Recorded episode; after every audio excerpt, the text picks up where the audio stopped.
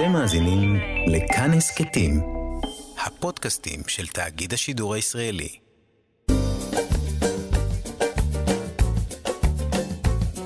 שישים החדש, עם איציק יושע. לחיות בגיל השלישי.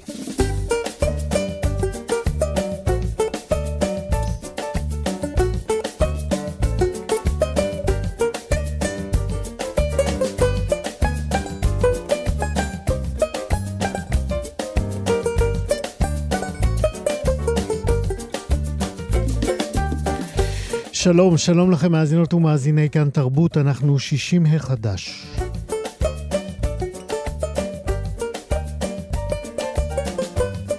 עוד מעט אה, נדבר כאן על הזקנה כפי שהיא נראית בשירה העברית במסגרת אירוע זום מקוון ומחווה לתערוכה מושב זקנים.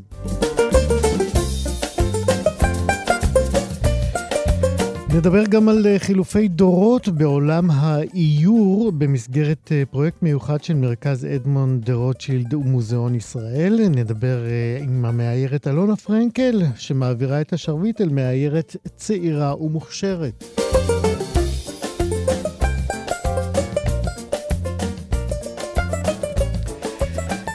נדבר גם על הספר סכינים של אמיר זייד, שבדרך אה, לתיקון עולר פגש גם זקנים איטלקים בעולם של סכינים הולך ונעלם. תהיה לנו גם אה, מוסיקה מראשית הפופ הישראלי. כל השירים היום יהיו שירי משוררים בצוות שלנו הבוקר. שירי כץ עורכת המשנה, עירה וקסלר בהפקה. אה, אלון מקלר, טכנאי השידור, אני איציק יושע איתכם עד 12. 60 החדש. אירוע זום אה, מרתק ולא מה שאתם חושבים על הזקנה אה, בשירה העברית. כך אה, מזמינים המארגנים את הקהל אה, לאירוע שיתקיים ממש הערב ב-8 במוזיאון חצר היישוב הישן בירושלים. זהו בעצם ערב אה, מחווה לתערוכה מושב זקנים, ובין הדוברים בו אה, נמצא את הפרופסור חמוטל בר יוסף, את הפרופסור דני כספי, את הדוקטור צילה זנבר צור, המשורר אה, ניקולא יוסגוף אורבך והסופר והמבקר רן יגיל. ואת הערב הזה עורך ומנחה אביחי קמחי, והוא האורח שלנו עכשיו. שלום אביחי. בוקר טוב, איציק. מה שלומך? אני בסדר. מצוין. אז תגיד, מה, מה אנחנו לא חושבים על הזקנה ובכל זאת יהיה בערב הזה? תראה, הערב הזה הוא יהיה עמוס כנראה בהפתעות. כי הדוברים הם דוברים מאוד חדים, מדויקים, ותמיד שומרים לעצמם את הקלפים במה הם עומדים להפתיע.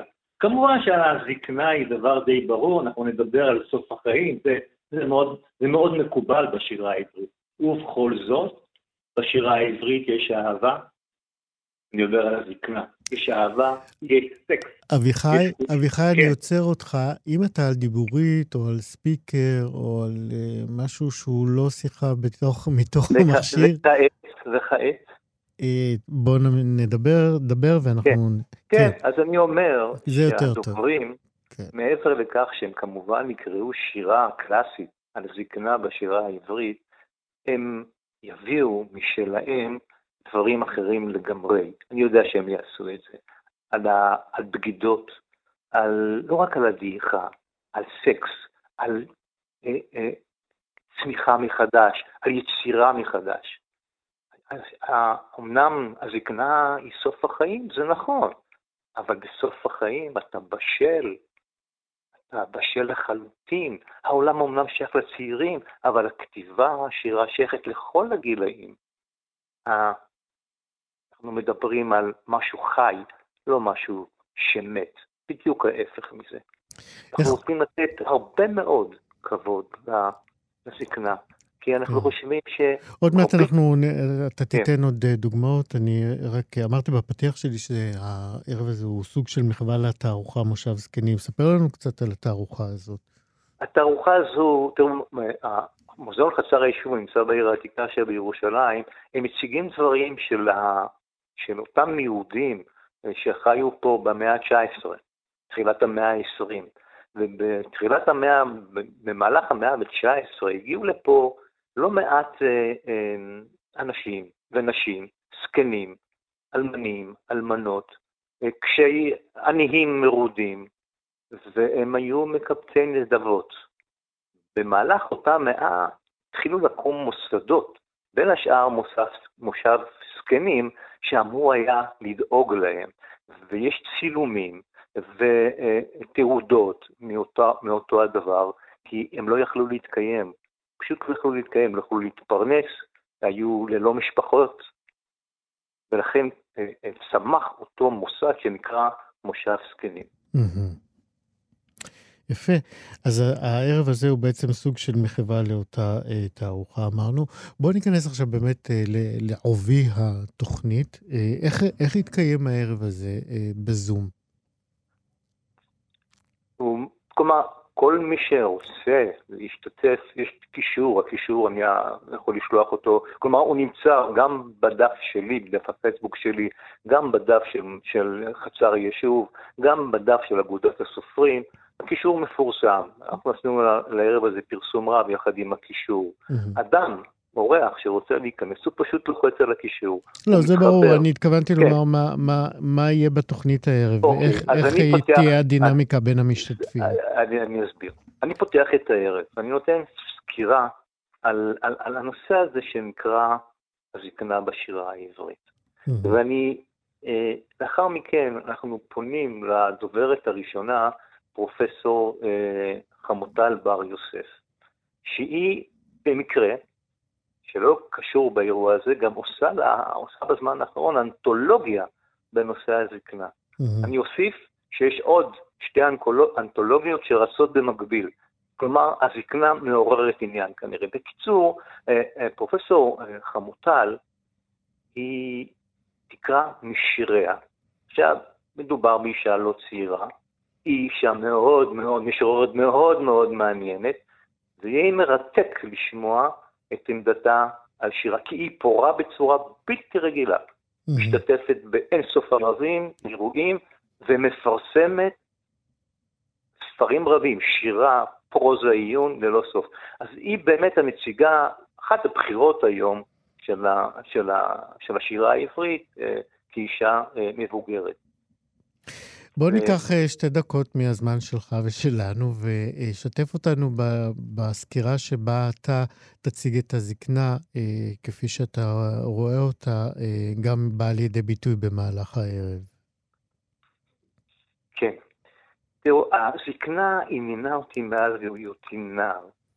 תראה, נהוג לומר שהעולם שייך לצעירים. יש באמירה הזאת מן האמת, אני אומר, אומר בערב, אך מאידך זה ברור, ככל שהיוצר מתבגר, היצירות שלו, בכל התחומים, דרך אגב, הן יותר מורכבות, הן יותר עמוקות, הן יותר, אפילו יותר מעניינות.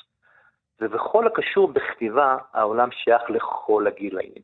וזה אנשים מבוגרים צריכים לדעת, שהם יכולים להשתמש בכלי הזה, ללכת לסדנאות וגם לכתוב בעצמם. נדמה כל המשוררים בקאנון שלנו, המפורסמים יותר, כולם ללא יוצא מהכלל עסקו בשירת סוף הדרך. אני מדבר על ליאן קולברג וטוביה ריבנר ופנחס שדה ודוד דוידן ורבים נוספים אחרים. נכון, ו- ו- ו- וחשוב לומר שאם נסרוק את השירים, נמצא בהם גם לא פעם פריחה ולא פעם אהבה, וזוגיות, כמובן לצד דעיכת הגוף והמורכבות של היחסים עם המשפחה. עם זאת, mm-hmm. שירה הזקנה היא נושא מרתק. עכשיו, איך אני יודע את זה? לא האמנתי ש... כשאני יזמתי את הערב, שכל, שכל מי שפניתי אליו, שיהיה דובר, נהנה ברצון רב, לא היה שום תקלה. ולא רק זה, לא מעטים כעסו עליי, למה לא ביקשת ממני לדבר? אני שולח לך שיר. ואני אומר להם, רבותיי, האירוע הזה סגור, הוא נמשך 60 דקות. כלומר, יש התעניינות רבה בנושא הזה שנקרא זקנה, האנתולוגיות שנערכות גם מוכיחות את זה. תן לנו עוד דוגמאות ליצירות, אה, לספרים, לאנתולוגיות שמסקרות או סוקרות או מציגות דימויים של הזקנה. תראה, אני אשמח לקרוא, אם, אם תרשה לי, mm-hmm. שיר של פנחס שדה. בבקשה. הוא נקרא הליכה בשדות, בשדות מרמת רחל לצור בעיו. האושר הוא ללכת בזוהר השמש השוקעת של סוף הקיץ. כאילו הולך אתה בשדה בעמק יזרעאל, ואתה כבן שש עשרה. וכאילו כל החיים, כל החיים עדיין האהבות, הכאבים, המתיקות, אי אפשר לתאר את השלווה הזאת. השמיים, הרוח, האדמה, האדמה החומה, רק אלוהים יודע. ממערב משתפל ויורד חורש ירוק, אורנים וברושים נעים לאט. ואתה הולך לבדך בעולם, בשדה, בשמש השוקעת של סוף קיץ, איש בסתיו חייו ובוכה. אז כמובן, כן. הסוף, הפואנטה של הבכי על הניעורים. אבל מה בעצם אומר פנחס הזה? אנחנו יכולים ללכת, לחשוב כבני 16 ולחיות בצורה הזאת. זו דוגמה אחת של משורר וסופר מאוד מאוד מפורסם. יפה. אה, מה יהיה חלקם של האחרים שהזכרנו?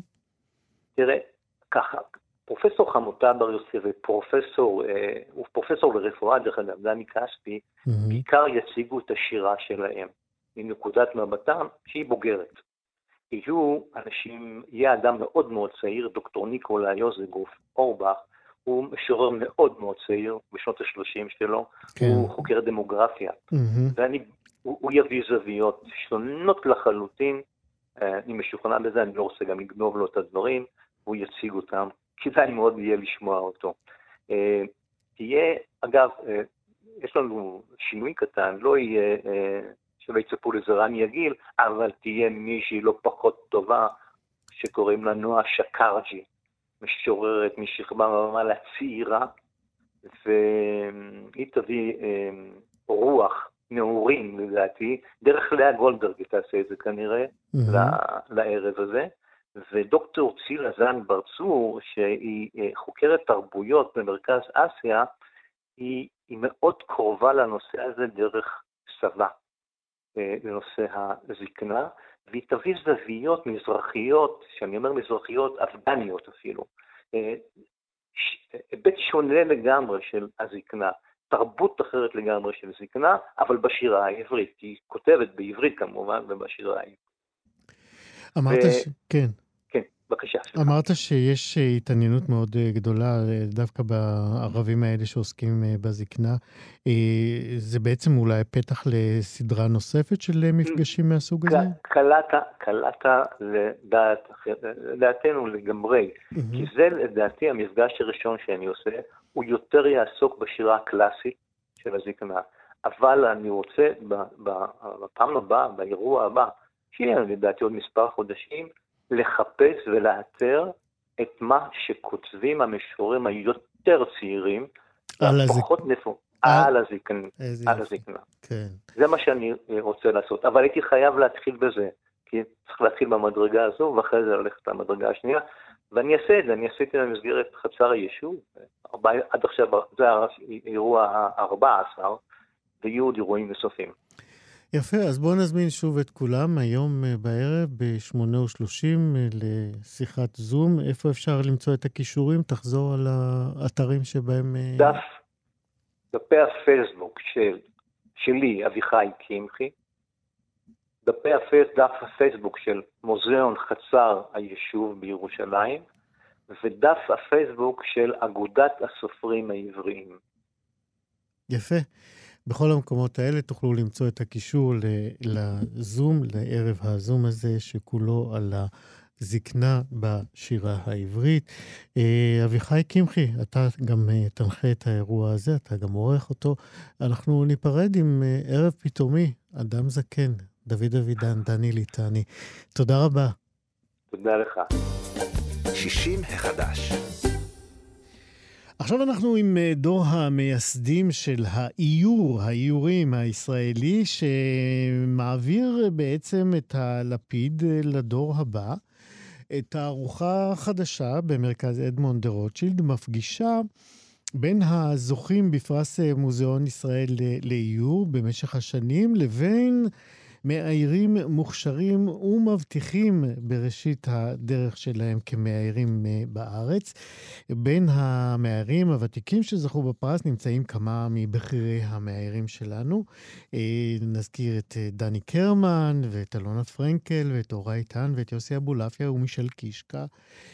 ולתערוכה הזאת קראו ברכת המאייר, שזה ככה קונוטציה כמעט לברכת הדרך. אה, התערוכה הזאת היא בעצם פרי שיתוף פעולה בין אה, מרכז אדמונד דה רוטשילד בתל אביב וספריית האיור במוזיאון ישראל בירושלים. בתערוכה הזאת גם יוצג סרט שהופק אה, במיוחד לקראת התערוכה, ובו תיעוד של המפגשים בין היוצרים הוותיקים לצעירים. התערוכה הזאת, נאמר, היא נפתחה כבר לפני שלושה ימים במסגרת שבוע האיור, והיא תוצג עד 4 בינואר הקרוב, ינואר 22. ועכשיו אני שמח וגם נרגש אולי אה, לארח שתיים מהיוצרות, אחת ותיקה מאוד, אחת אה, צעירה מאוד, אה, ואנחנו נעשה את אותו מפגש שהסרט עשה שם.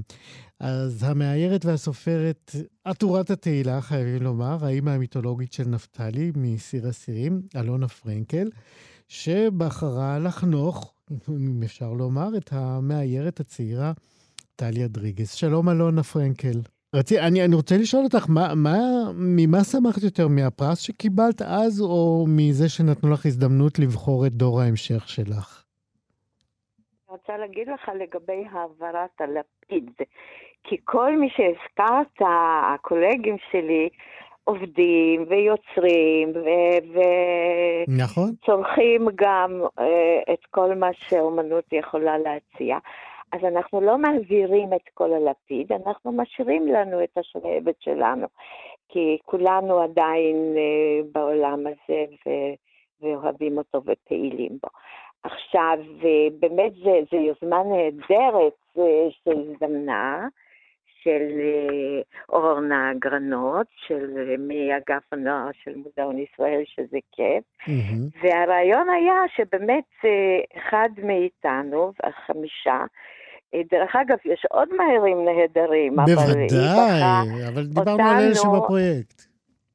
כי זכינו לאיתור בן יצחק מטעם המוזיאון, מאגף הנוער, ממוזיאון ישראל, שזה באמת היה מחמאה מאוד גדולה, שכל אחד מאיתנו שמח איתה.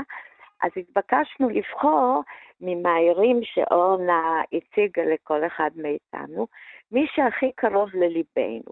ועכשיו ככה, אני, יש לי איזו סלידה לתחרויות, ו- ואני אף פעם לא, אני תמיד מסרבת בנימוס להשתתף בז'ורי של כל מיני פרסים, כי ברגע שאתה נותן פרס למישהו אחד, אז אתה כאילו פוסל את כל האחרים. לכן אני מתעבת את כל התוכניות האלה של ריאליטי, שכל הזמן זה הולך רק בשביל לזרוק בני אדם. אבל פה זה מצא חן בעיניי, מפני שכל אה, המהירים היו נהדרים. ויש בארץ תופעה מדהימה, באמת, כדאי אולי שתדבר על זה פעם, שיש פה מהירים ברמה, ברמה קוסמית. כבר שנים, וזה גם בזכות הבתי ספר כנראה הנהדרים, mm-hmm. כי אני אף פעם לא זכיתי ללמוד שום דבר, זה לא שאני לא יודעת שום דבר, אבל לא באופן רשמי, אין לי תעודה על כלום, היית מאמין? עכשיו, עכשיו ככה. כנראה לא צריך תעודות לכל דבר. אז יש בעיירים קוסמיים. אבל תגיד לי בבקשה אם אתה זוכר איזשהו סופר שהתווסף אחרי, נגיד, אבנר, אה, אחרי יהודה אטלס למשל. זה נורא משונה, שהמהירים הם אה, ברמה אה, כזאת, ו- וסופרים איכשהו לא, לא מתווספים גדולים.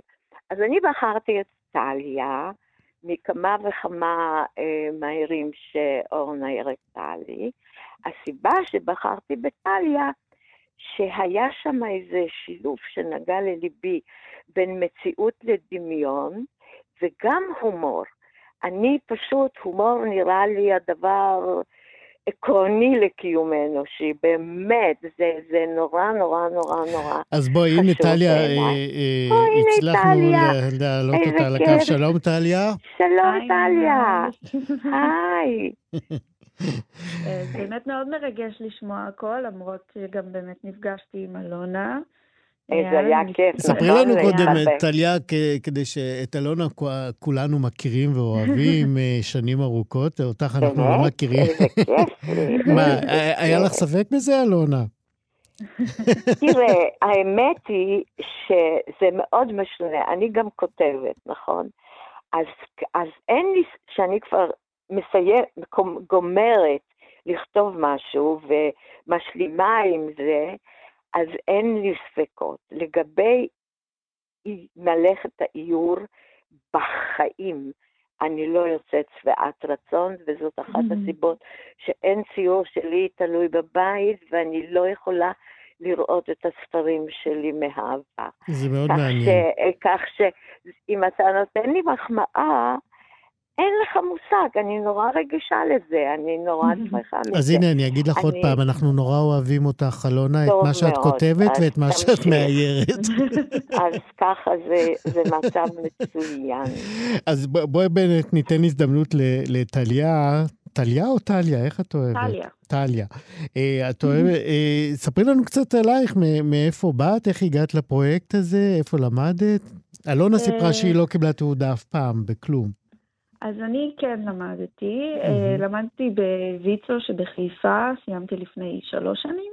אה, מפתיע שזה כבר עבר כל כך מזמן. אה, היום אני בגבעתיים, אני עצמאית, מאיירת עצמאית, ולפרויקט המאוד מרגש הזה הגיעו אליי, להפתעתי, שזה, שזה מה שגם כל כך מרגש פה, שבאמת קיבלתי ב- לפני חודשיים בערך טלפון מאורנה גרנות, שהיא האוצרת של התערוכה, ש, שזכינו, כל המאיירים שמשתתפים שזכינו, ושהמאיירים הכל כך גדולים האלה בחרו בנו. אה, אז זה ממש הייתה הפתעה ומתנה גדולה. איך היה הטלפון הראשון מאלונה? אה, את אלונה פגשתי רק ב, ביום צילומים שהיה לנו, מהמם. אה, לא דיברנו לפני זה, אה, וזה באמת היה מין, זה היה מפגש מאוד מרגש. גם אלונה, היה כמו ש- לנו דיבור, נכון? ממש, היה לנו. דיבור. וגם כמו שאתם שמים לב, אז יש לאלונה אין ספור סיפורים, גם על המקצוע שלנו, גם היא נתנה לי מלא טיפים איך אה, להתנהל בעולם הזה. זה מקצוע לא כל כך פשוט להיות מאייר, וגם כל התשומת לב הזאת עכשיו אלינו זה מאוד לא טבעי. אז בואי אנחנו- ננצל באמת את זה שאלונה פה, אה, כן. אולי בשביל מאיירים אחרים גם. אלונה, איזה טיפים נתת לטליה? אז תראה, זה מאוד לא רומנטי מה שאמרתי לה. כי לגבי, ה, לגבי ה, מלאכת האיור, אז אה, היא נראית לי ממש בדרך הייווי. גדולה, והלוואי ויזדמנו לה טקסטים שידליקו אותה ותוכל למצות ש... כל מה ש... כל האוצרות שיש לה שתוכל להביע. כי לפעמים באמת מקבלים טקסטים אה, נחותים, ויש הרבה מאוד ספרים שאתה רואה שהאיור שם היא באין שיעור ברמה יותר גבוהה מהטקסטים. רוב הספרים עכשיו זה ספרים, אני אוהב אותך, מי אוהב אותך יותר, איזה דובונים וכבשים, וטוב, חזרזירים אין אצלנו, אבל בעולם יש גם חזרזירים, וזה הכל כזה פוצי מוצי, ובשום אופן לא אני משהו... שומע איזה ביקורת בקולך. אבל אז אני על ציור לא, לא, לא נתתי לה עצות, כי, כי אם הייתי צריכה לתת לה עצות, אז יכול להיות שלא הייתי דווקא בה בוחרת, כי ראיתי אותה בדרך מצוינת. העצות שנתתי לה זה לגבי התנהלות אה, אה, אה, עם, אה, עם מו"לים. שהתיווך הזה בינה לבין הקהל, בינה לבין הילדים, אין מנוס, הוא עובר דרך מו"לים, ומו"לים הם סוחרים, וסוחרים אוהבים להרוויח כסף. ומו"לים אה, משתדלים להרוויח ככל שניתן, כי זה הטבע שלהם, ככה הם, הם סוחרים, הם קפיטליסטים. אז מה שאני נתתי לה עצות איך אה, אה, לנסות לשמור על הכבוד העצמי, ואפילו אמרתי לה, שתמיד למאייר נורא חשוב שהספר הראשון יצא לאור, ושיהיה לה משהו ביד, מוחשי, ושזה יהיה על השולחן בחנות ספרים, אז, אז, אז, אז הלב אומר, הלוואי שרק יוציאו לי, כרגע הכסף לא כל כך חשוב לי, למרות שאין לי יותר מדי ממנו, mm-hmm. אבל שלא תחשוף את זה למו"לים, שתהיה עם כבוד עצמי, עם, עם, עם, עם, עם אף למעלה, ו... שמעת, טליה? אף למעלה. ש, ש, שתתפשר, אבל שהמו"ל יהיה אה, מודע עד כמה שבעצם היא ויתרה. ועכשיו, בעניין הזה של להתפרנס מאיור, זה דבר שאי אפשר לתאר כמה שהוא קשה. אני פעם בחיים שלי עשיתי איזו עבודה לפרסום, ו- ו- ומה שקיבלתי על עבודה, שנגיד לספר הייתי מקבלת איקס, אז מפרסום קיבלתי שווה אוטו. אז זה ממש, אתה יודע, ואני אף פעם לא הסכמתי לעבוד לפרסום. יש לי כאלה מינות דעות אנכרוניסטיות. טליה, אז זה מה שיעצתי לטליה, כי אני אוקיי. יודעת על הדברים האלה.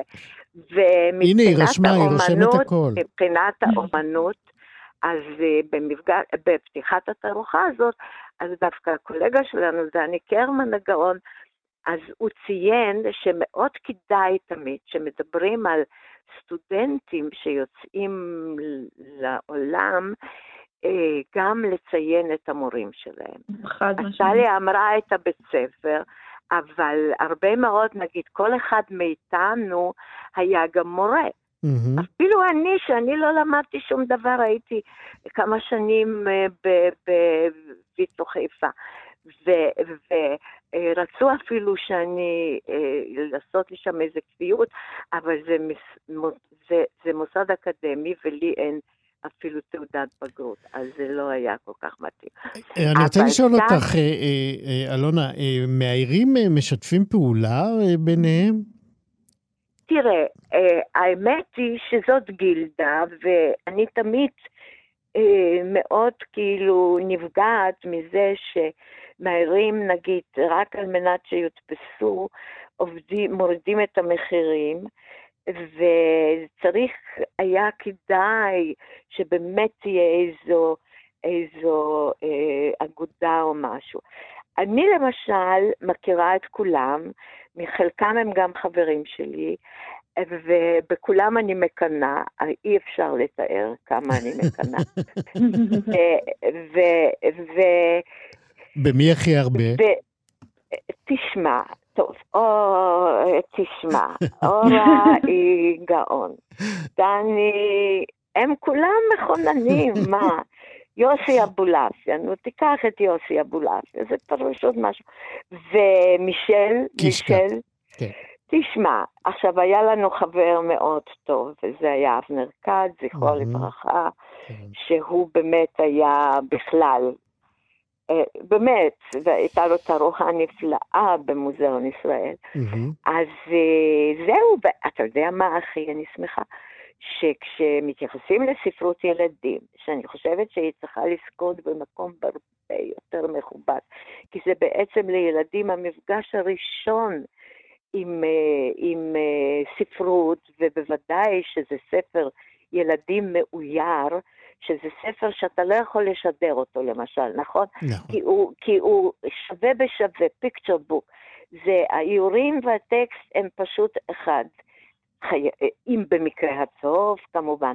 אז כשכותבים על ספר ילדים, אז אה, אה, יכולים לכתוב מאוד יפה על הטקסט, לטוב או לרע, מהמם. אבל לאיורים אומרים איורים צבעוניים, כן. איורים נחמדים.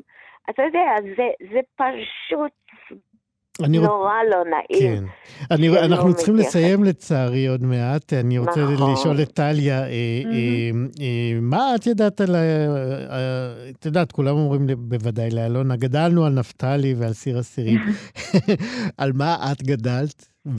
כמובן שגם על כל סיפורי נפתלי, אבל דווקא הספר שהבאתי איתי למפגש שהכי היה לי זכור זה הספר של הפלפילים. אה, גם מהבחינה של הטכניקה שהיא עבדה בו, אה, וגם באמת במפגש אלונה סיפרה לי על כל מיני סודות מאחורי הקלעים של איך היא עבדה, ועל הקפט שהיא לקחה מהשכנה, ואיך היא עשתה את זה פה, ואיך היא עשתה פה, וזה באמת היה באמת מרתק לשמוע איך היא עבדה על כל הספרים האלה. יפה, ברכת המאייר, זה הפרויקט הנהדר הזה, שבמאיירים הוותיקים שלנו, אה, אמרתי, מעבירים את אבל הלפיד. אני אגיד לך, כן, אה. עוד משהו שאני רוצה להזכיר. בעצם, הסופרים ה... שכבר לא איתנו, למשל, רות צרפתי המכוננת, וכמובן נחון גוטמן, והזכרנו את כץ, זה היה כאן עידן נפלא. בעצם, אתה יודע, מההתחלה שהתחילו, אה, אה, שהתחילו להוציא ספרי ילדים בעברית, אז האיור היה על רמה עילאית, כן? הסופרת הזאת, פרויד, שהיא ראה לביאליק, באמת, זה, זה, זה ענף אה, כל כך חשוב, ומי שעוסק בזה, מאחר שזה לא פרסום וזה באופן יחסי, אי אפשר לתאר כמה מעט כסף, אז הוא אוהב את זה. הוא אוהב אומנות, הוא אוהב ספרות גם. אז זה נראה באמת שיש אה, לטליה. אה, הרבה, יש אהבה. לא, לטליה יש למד- עתיד אה, מזהיר. ו- אבל תראי, הנה, היא אמרה. לך, אין כסף בסיפור הזה, תישארי עם התשוקה.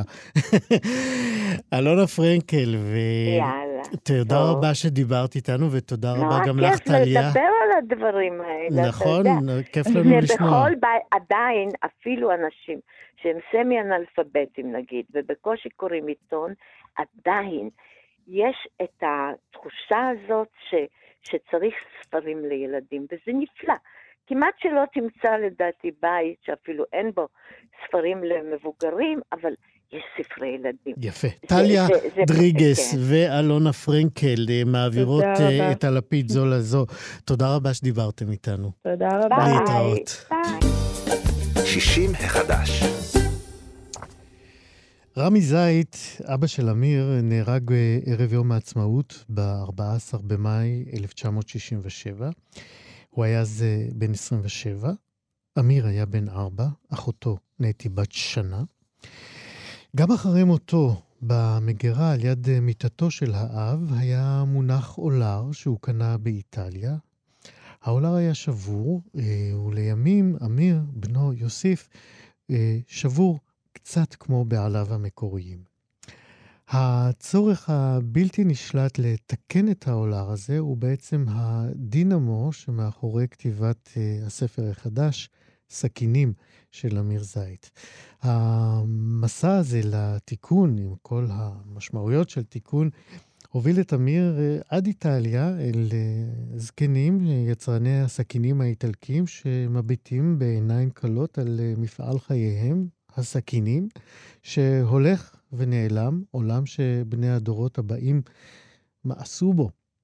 אבל התשוקה הזאת לתיקון אה, הובילה את אמיר אה, גם להתמחות מאוד מאוד יוצאת דופן אה, יחסית למהלך הרגיל של חייו עד אז, מהלך שהוביל אותו לייצור סכינים, כך פתאום בגיל 50. שלום אמיר זית, שלום וברכה. ברכות לספר. תודה רבה מאוד. תשמע, אולי לפני שנתחיל, ביקשתי מרן בנימיני שלנו, קריין החדשות, אה, לקרוא את קטע הפתיחה של הספר. אולי נשמע אותו ונמשיך משם, בסדר? בסדר. הנה. אני יוצר סכינים.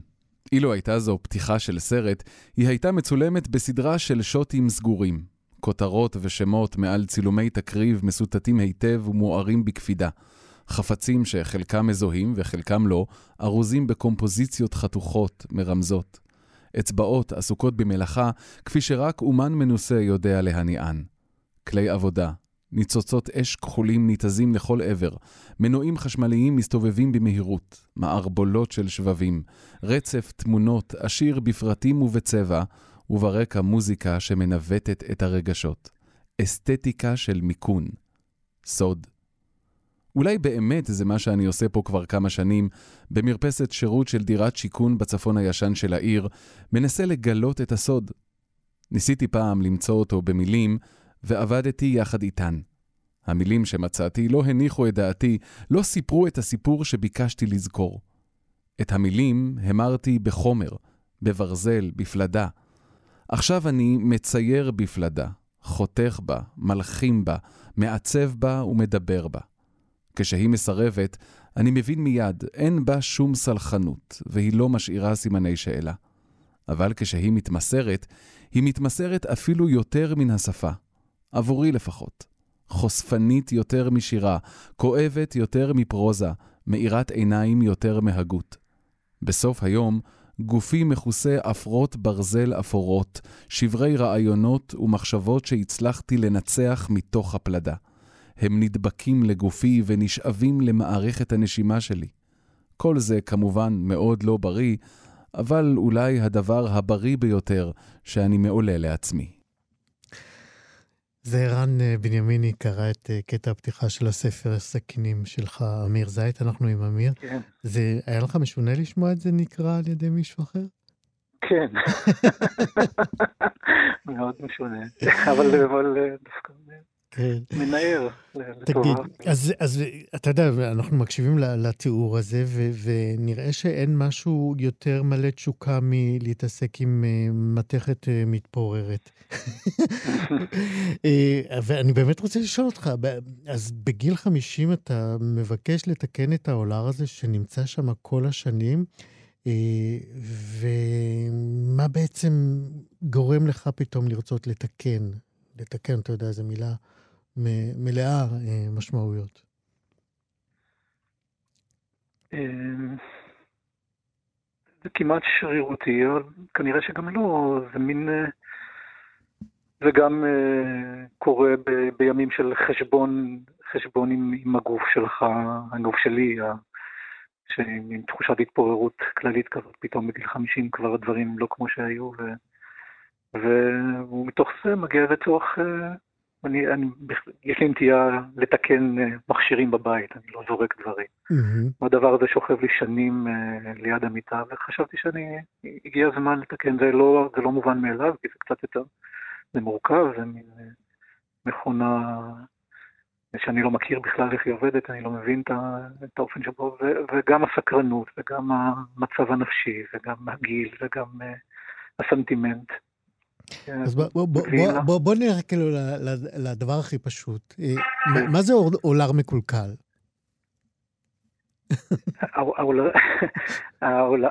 האולרים האלה, יש להם, אה, החלק המשמעותי ביותר בזה שהם קופצים בלחיצת כפתור. יש כפתור קטן עם ויז קטן שמחזיק אה, את הלאו סגור, נעול בתוך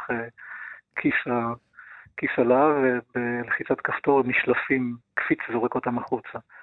זה הרבה יותר משזה אולר, זה מין מכונה מחוכמת כזאת. סכין קפיצית ש... כזאת, כן. בדיוק. והסכין הזאת, אה, כשהיא עובדת, לפחות אה, אותי הקסימה, ראיתי אותם, לא, לא הזדמן לי, האולר שכב אצלי שנים מקולקל במירה, אבל ידעתי איך, מה צריך להיות שם. אז היה, היה, היה, היה לזה איזשהו אפיל עוד לפני שבכלל אה, חשבתי על תיקון. אה, וזה מתחבר לנטיות האישיות שלי לתקן דברים. אז אה, היה איזה רגע שבו חשבתי, זה הזמן, הגיע הזמן לנסות לבדוק את זה.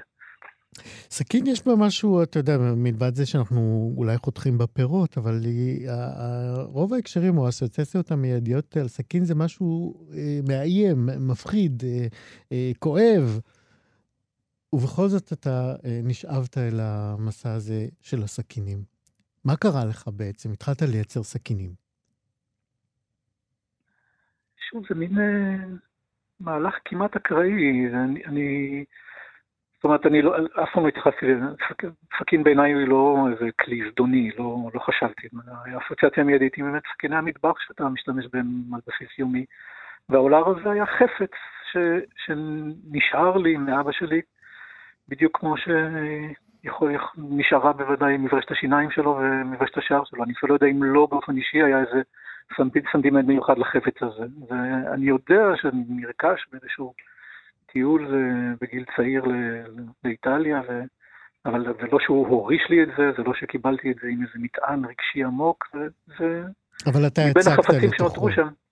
כן, אה, שוב, ברגע הנכון, באיזה רגע נכון בחיים, החפץ הזה קיבל איזה משמעות מיוחדת בשבילי, במודע או שלא במודע. אה, זאת אומרת, היה לי, ידעתי שזה כמובן חפץ של אבא שלי, אבל לא חשבתי שאני נכנס לאיזה אה, מסע, כמו שאתה אומר, של חיפוש אחרי... המילים שאני כותב והקראת עכשיו הם כמובן איזו תובנה מאוחרת על... על שנים שאני מתעסק בזה, שהידיעה מונחת מתחת לאף, בוודאי, זה קשור לאבא שלי, אבל... כן, אבל אתה גם תיארת נכנס... את זה כאיזה ניסיון לייצר אה, זיכרונות מאדם שבעצם אה, אין לך שום זיכרון ממנו, זיכרון של ממש. נכון, שזה גם איזושהי תובנה מאוחרת, כי, כי יש משהו בניסיון לתקן את הדבר הזה, או בניסיון לשחזר אה, חלק מהעניין זה שמאחר שהחפץ הזה יש לו איזה מעמד, משתמש במילה בחוסר זהירות, קדוש, כי אתה לא נוגע במשהו כזה בלי להבין מה אתה עושה, אז, אז חיפשתי סכינים משומשות אחרות להתאמן עליהן. ואז, ואז הבנתי שאני נכנס לאיזה... בהתחלה אתה מנסה לשחזר, יש מקומות שאתה חייב לבנות מחדש. והמהלך הזה הוא מהלך של יצירת זיכרון במקום שאין זיכרון, אה, שאין אה, שאין לי במה להאחז חוץ מאשר להמציא אותו. כן. אה, במסגרת המסע הזה אתה באמת הגעת לאיטליה ופגשת שם כן. את אה, אותם יצרני סכינים ותיקים שראית אה, אותם נפרדים בכאב ממפעל חייהם, כי הדור הצעיר כבר לא שם. ספר קצת על המפגש עם הזקנים האלה.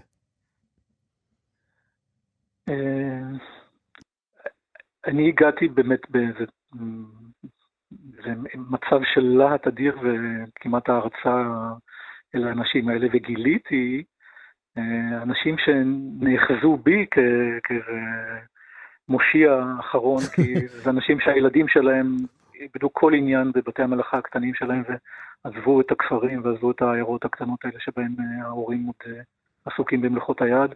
בתי המלאכה עומדים סגורים ונטושים והייצור עבר לסין ולעולם למזרח, והמיומנות הזאת הולכת ונעלמת, ופתאום מגיע אדם צעיר, בן 55, כן, ומגלה עניין במה שהם עושים, ו- וחוקר ובודק איתם ו- ולומד מהם, ו- והם נאחזים בי ואני נאחז בהם, אתה יודע, אולי אני מחפש אבא והם מחפשים ילד, זה היה, זה היה, אי אפשר שלא לחשוב על זה בדמויות לחוק, תוך כדי לא, לא ראיתי את זה, אבל נוצר איזה קשר כל כך רגשי עמוק האירוניה כמובן שאתה קצת חוקר מי, הם האנשים, ואתה מגלה שמדובר באנשים שבדרך כלל הנטיות שלהם נטיות פשיסטיות בהיסטוריה הפוליטית של איטליה, והם, אה, והם גם אנטישמים קצת. לא, הם מתאים להתעסק בסכינים. אה, גם עבורם אני חושב שהסכין הוא ממש איזה חפץ לא זדוני בכלל, ובסך כן. הכל פרנסה, הוא ירש את העסק מאבא שלו, שירש מסבא שלו, שירש...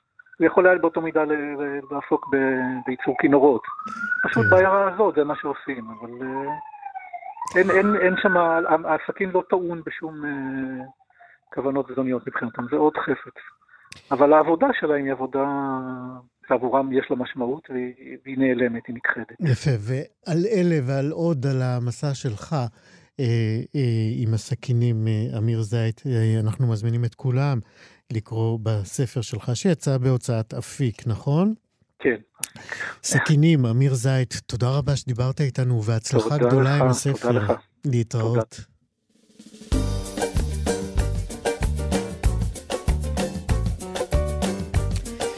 זהו, כאן סיימנו את אה, שישי מחדש להיום. תודה רבה מאוד לצוות. אה, שירי כץ, עורכת המשנה, עירה וקסלר בהפקה, אלון מקלר היה טכנאי השידור. אחרינו, מה שכרוך.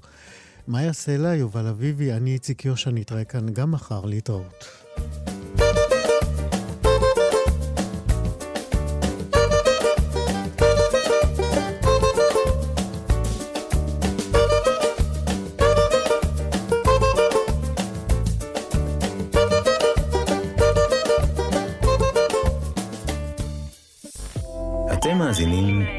לכאן הסכתים, הפודקאסטים של תאגיד השידור הישראלי.